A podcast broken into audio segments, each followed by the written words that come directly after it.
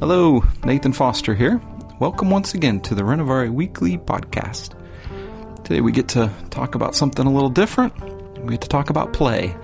Play is a spiritual discipline, particularly the practice of coloring. So, my guest this week is Adele Calhoun. You may know Adele from her book, The Spiritual Disciplines Handbook. She wrote another one titled Invitations from God accepting God's offer to rest, weep, forgive, wait, remember, and more. And in this uh, interview, we talk about a recent project she's been involved with, a coloring book.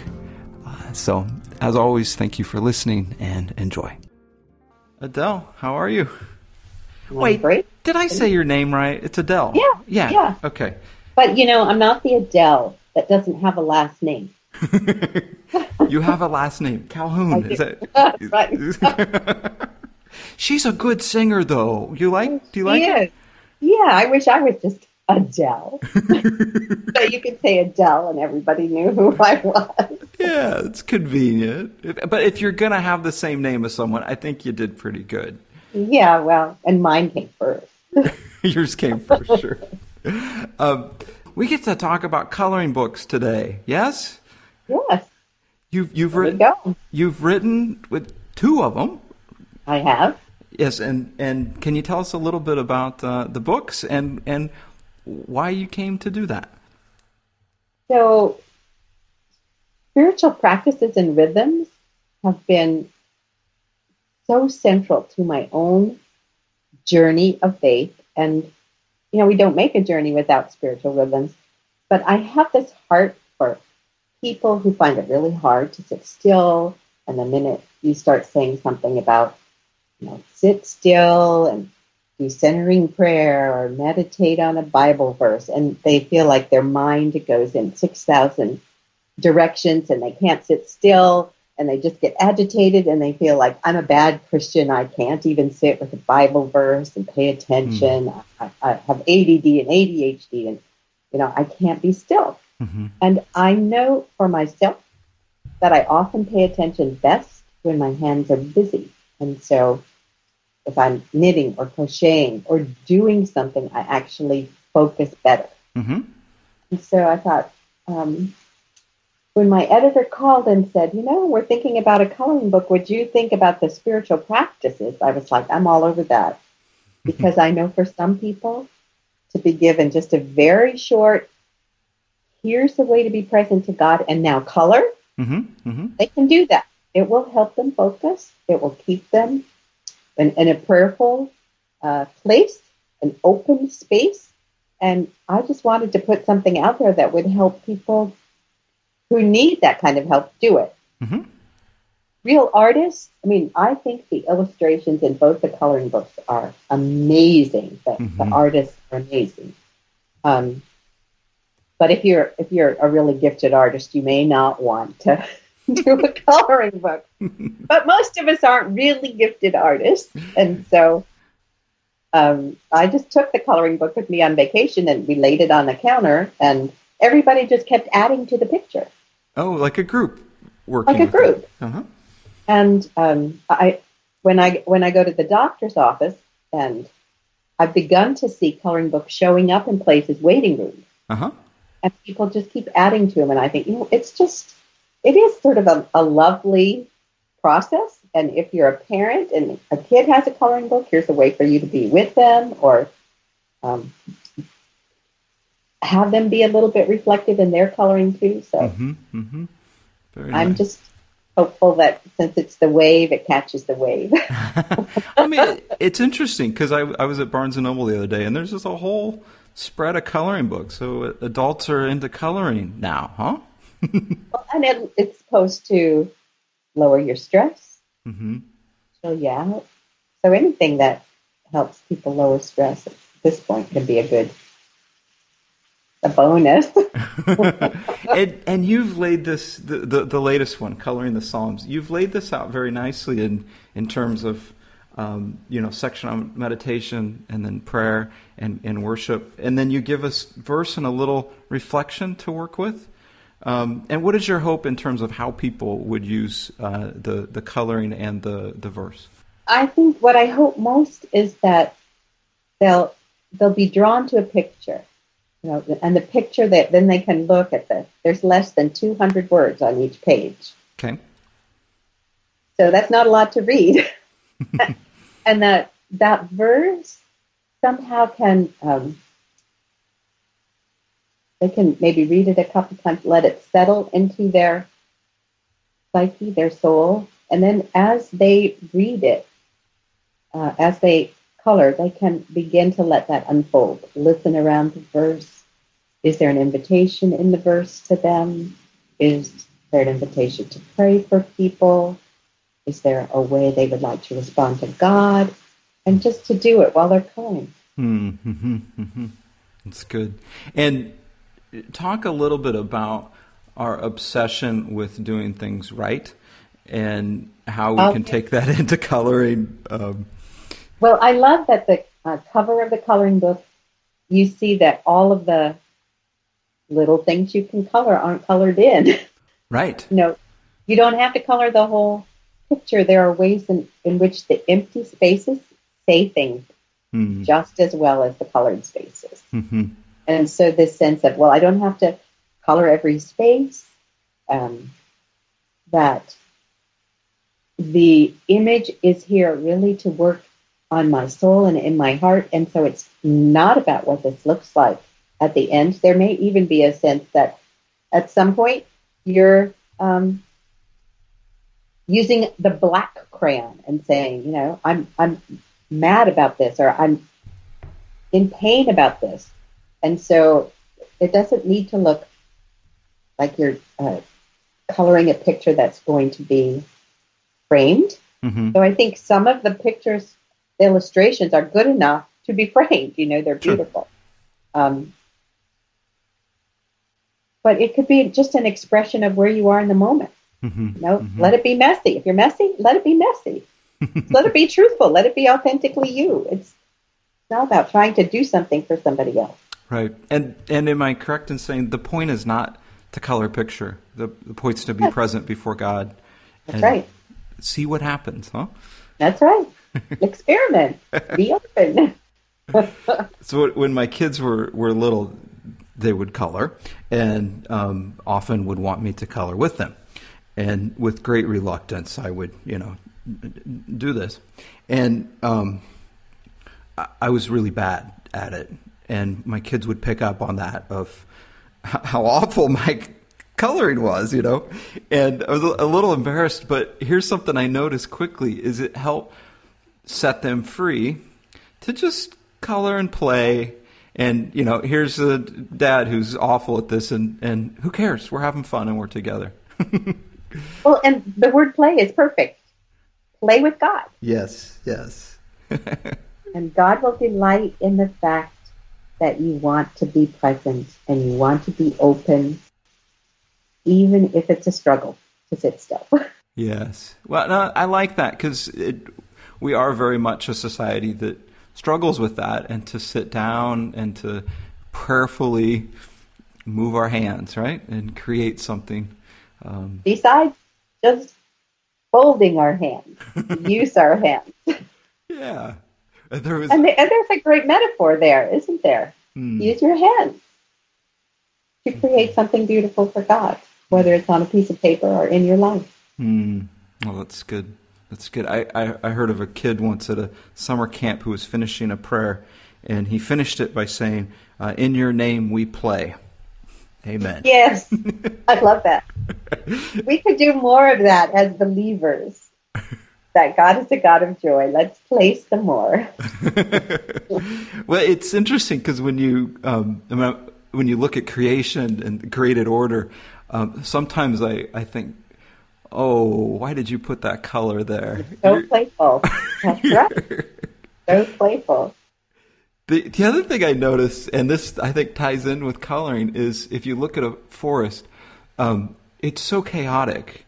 In, in in terms of its when we do you know gardening or landscaping, we have everything ordered and structured, and we measure how far to put this and that. But a forest is just chaos, but somehow it works. Um, and and and I wonder if, if if in terms of us diving into creative efforts like coloring, uh, not being so consumed with making sure everything's ordered, um, but let what comes out comes out. Well, what you make me think of is the, the chaos in the forest. It lives. It's a it's a living, messy, chaotic living, and so does that free us up to live mm. our messy, chaotic, or color our messy, chaotic? but the important part is that we're not a, asleep to it; that we're awake to whatever it is. Mm-hmm, mm-hmm. That's good. Oh, can I tell you about a practice I've, I've started? Sure. Um, so I, uh, when I'm working with a verse, uh, I, I, have a book that I write it out, and then I have uh, these really cool colored mechanical pencils, mm-hmm. and then I doodle around the verse and create pictures um, while I'm, you know, just saying it slowly, working. Maybe a word sticks out, and then I color around it. And um, it, I mean, it's it's one of those things, you know, artistically it's just kind of weird and there's nothing skill to it. But I, I've, I've found it so helpful. Um, and I find that I'm eager to do it. I'm eager to sit and doodle. This is one of the things I really like about spiritual disciplines is that we can work with them in, in our own way. And each person kind of finding um, things that are unique to them that help put us before God. Um, I, I agree. There's no one generic spiritual practice that will be the silver bullet that fixes everybody's spiritual life. You know, we would all just do this kind of prayer, this kind of Bible reading, this kind of study, this kind of discipleship. And I think when we narrow it down like that, that's when people feel like failures. Mm. Do it. What's wrong with me? Mm-hmm. But when they see that there are so many ways to be with God, as many ways to be with God as there are human beings here. you know, think about the way you're with children or with friends. You're never the same. Hmm. A relationship is always growing and changing, and you change the way you interact with people, or the relationship stops hmm. growing. Mm-hmm. And so I just love that there's this. I didn't grow up knowing there were lots of ways to be with God, and it's been really essential to my growth. Mm. Well, don't, do you find that it immobilizes people when they're unable to kind of find life in doing a practice a specific way that others have, that then they just kind of quit? Well, as a spiritual director, I often find that people are trying so hard to do something that doesn't fit either their age, their stage, the messiness of their life at the moment, but they feel like that's the if they want to meet with God, that is what they have to do. They have to get up at five thirty before everything happens. They have to, you know, and mm-hmm. it could be so demotivating in mm-hmm. a way, mm-hmm. frustrating to them. And so rather than being able to say, I can experience God in the mess of my life, I'm I'm I'm trying to fit God into this one place where it won't go, but uh, that's what they tell me I have to do. And so it's like, hmm, where do you want to be with God? How do you want to be with God? Mm-hmm. Is God most present to you? When do you feel like, well, when I'm putting my kid to bed? Um, look, you know, well, then let's expand that moment. Let's have that be the God moment, you know? Mm-hmm, mm-hmm. That's good. And I do, I mean, there there is a piece where God will lead us into practices that we don't necessarily like or um, that are painful. Um, I, I, personally, for me, I, I like to just kind of ask, you know, what might you have for me in this next week or month, uh, and then listen. And and I find a, a, nice blend of things that are like my doodling, uh, and then you know things that push and stretch me in ways. And having a blend of these feels real helpful and sometimes, at least in my experience, the things that push us, the things that are hard, come out of what is going on in our life. Mm-hmm. So, because of this crisis that is happening, I need to find a way of being with God mm-hmm. that helps me um, not just constantly live in anger or fear or frustration. Mm-hmm. And mm-hmm. so that may push me to a practice that I've never done or that is difficult for, or I think uh, temperaments play into it too. So I'm, I would say I'm at home in the in the melancholy, at home in suffering, and you know, let's just dive deep and find all the meaning in life, and so gratitude, celebration, hmm. those are all just counter sort of temperament, but without them, I'm like this really serious, mm-hmm. weighty person that's not very fun at all. So, um, I mean, those practices for many people are just so simple, you know, mm-hmm. being grateful, celebrating. But for me, that's a, real intention mm-hmm. to, to, to the places of celebration and joy. Well, for us, for others to go to the place of being in solidarity with Jesus' suffering is really hard. Okay, so as as we were talking, so people actually people have asked me, so I'll just say it. People have asked how I do the podcast. So I do it over Skype, and then but only record the audio, so I can see the person that I'm interviewing. And and when we first got on the call, uh, when, when Adele and I did, I noticed some of her paintings, and then found out she is an icon painter. So could you tell us a little bit about about that? Iconography. So for years I've looked at icons, you know, they're flat, they're pictures of the saints and people in the Bible, and I was like, those aren't very pretty, they're not compelling. You know, what's the big deal about icons? But I don't I don't know. Somehow I began to look at icons more and more. Mm-hmm. They were just, you know, what is so amazing about icons? And I began to see, no, I think I have something to learn about icons. Because okay. if I was studying any other art, you know, if you're if you like Van Gogh, you read about Van Gogh, you read about the Impressionists, mm-hmm. you read about because that can also be a way of entering into appreciation. So I started reading about icons, and um, I did some reading about Orthodox Christianity, and mm-hmm. I felt the the loveliness. They're they're very much incarnational in their way of looking at faith. How do you embody it? How do you live it? What is the do people see the presence of Christ in you? And these icons are simply people who lived so in the presence of Christ that everybody knew Jesus was in them. Hmm. So I I thought, well, you know, I'm interested enough that I'm going to go take a, a class. And so I went online and I found that there were week long classes that you could take in iconography. And they were the iconography courses I took um, have largely been Byzantine or Russian Orthodox. The major disciplines of iconography are prayer, theology, and art. And these are three of my just favorite things in the whole world. And I thought, you know, I get to spend 16 hours a day with prayer, theology, and art, what could be sweeter? So it was a class specifically on painting icon, iconology. Painting an icon. You paint one icon and you are in the studio, like, like I said, 16, 17 hours a day. I mean, it, it's a major endeavor. Hmm. And you do it with all natural pigments that are ground from rocks and earth and egg tempera. It's painted the way they did it millennia ago, and Luke, according to legend, is the first iconographer who painted Mary and Jesus. That was his mm-hmm.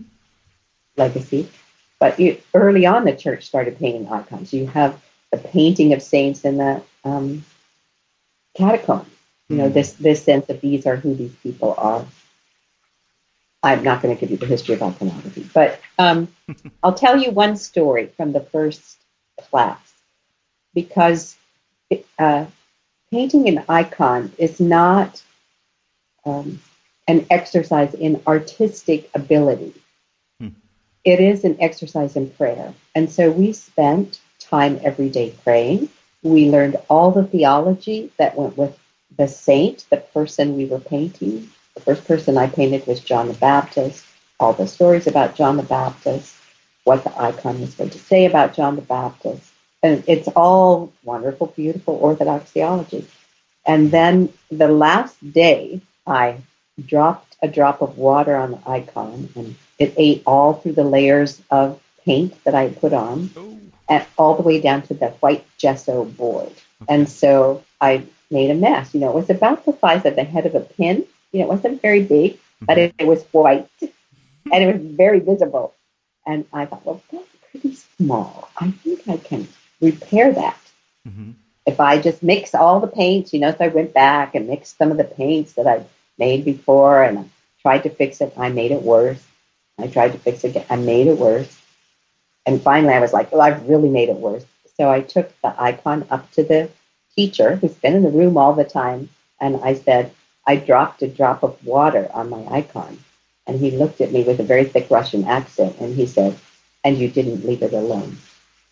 Hmm. I said, no, I tried to fix it. And he said, how long have you been painting icons? Do you know anything about repairing icons? It takes years for people to learn how to repair icons.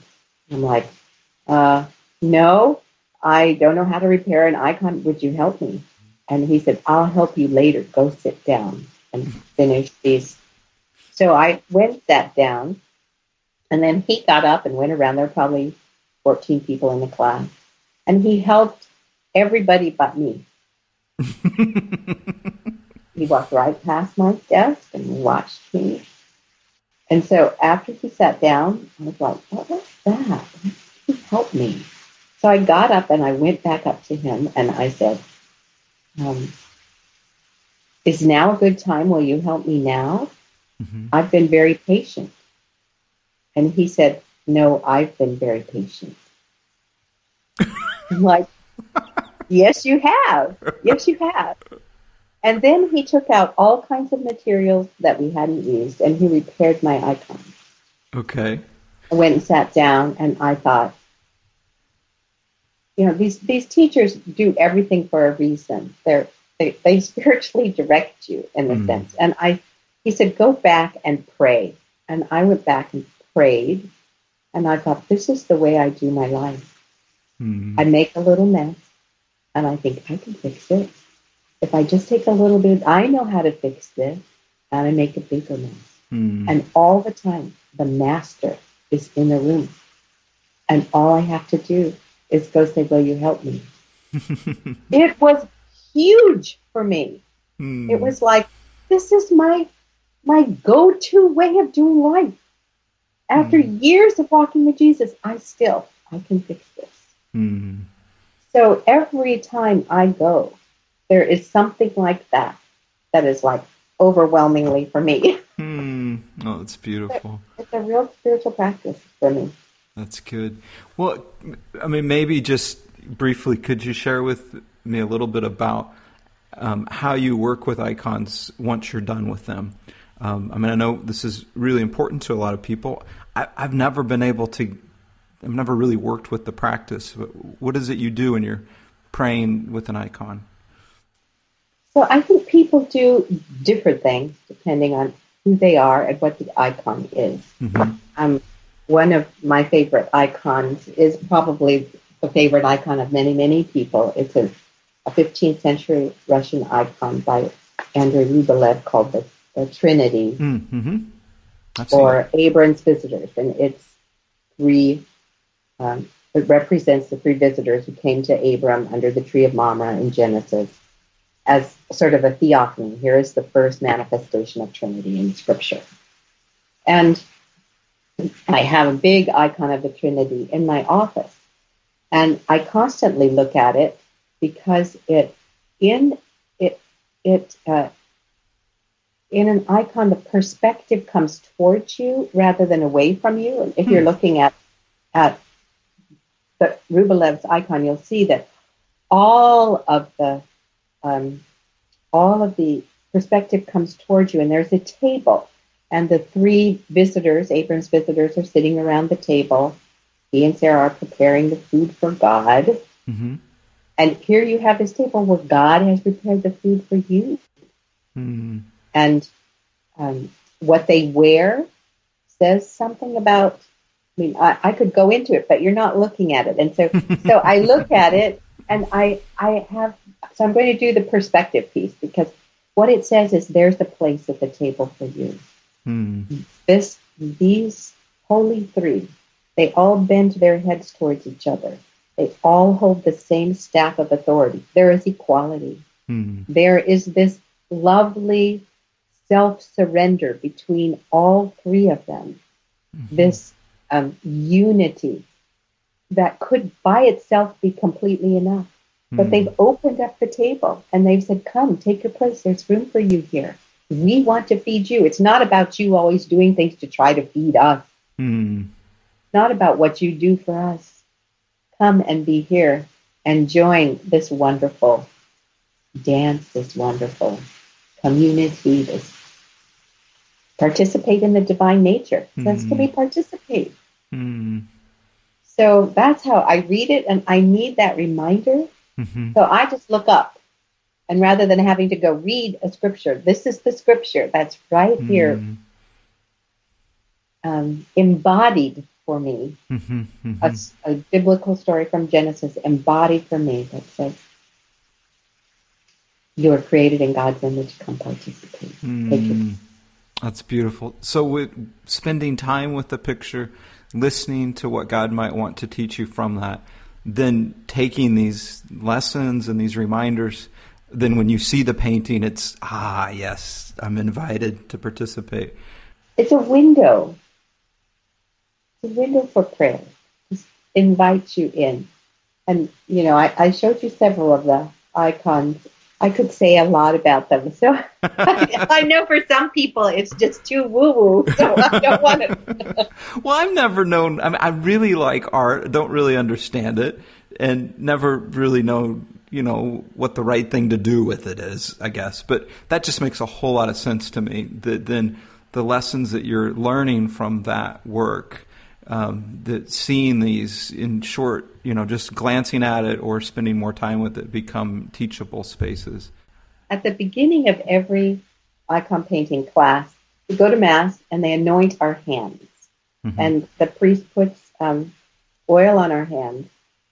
And they say, I anoint your hands for every good work and for the painting, the rendering of this icon. Hmm. And I just think that the anointing of your hands for every good work Hmm. and the rendering of the icon is not, not just the icon. it's just a wonderful experience to go, okay. And and everybody's icon looks different. Uh-huh. Everybody's icon looks the same because we all see the same thing differently. Which isn't that the truth? We all see the same thing Yeah. differently. Yeah, that's the kind of the creativity of God, then to teach us what we need in that moment. Oh, I I want Adele to come anoint my hands for me to go doodle. for every good work and for doodling. I love it. Well, this is really helpful. Thank you so much for taking the time today, Adele. Well, thank you. I appreciate it, Nathan. Well, there you have it. Again, Adele's book is Coloring the Psalms, Seeing God's Patterns in Our Lives. Well, have a uh, have a wonderful week. and I'll see you next Monday.